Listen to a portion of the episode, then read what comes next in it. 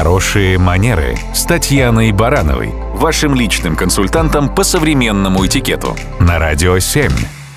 Здравствуйте. Знали ли вы, что лучший способ получить правильный ответ в интернете – это не задать вопрос, а написать заведомо ошибочный ответ? Интересная мысль. Ее однажды высказал программист Уорд Каннингем. И с тех пор она закрепилась в форме закона Каннингема. Логика этого закона проста. Людям не всегда интересно быть полезными другим, стремиться им что-то объяснить или помочь понять. Зато шанс показать себя самым сведущим в этом чате мало кто упустит. На практике это работает так. Допустим, в некоем чате или в комментариях под постом мы хотим что-то прояснить и спрашиваем, а кто, собственно, изобрел лампочку?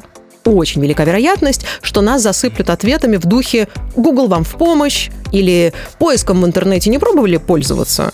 Но если мы добавим немного провокативности и напишем «А, точно, лампочку уже изобрел Ленин», можно с очень высокой долей вероятности утверждать, что нам тут же не только укажут на наше невежество, но и моментально приведут массу доказательств правильного ответа, пришлют ссылки на нужные статьи, процитируют справочники и так далее. И ведь любопытно, что порой люди это делают не столько из благих намерений, ну, чтобы разъяснить что-то другому человеку, а чтобы просто почувствовать себя знатоком. Этот же прием, как в законе Каннингема, работает при обучении детей или студентов.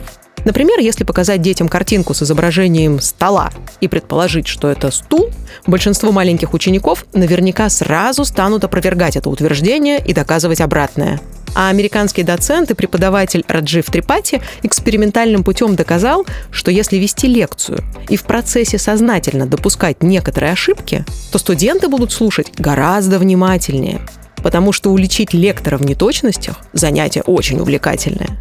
Для повышения эффективности общения хороши любые способы, если они комфортны для всех участников коммуникации.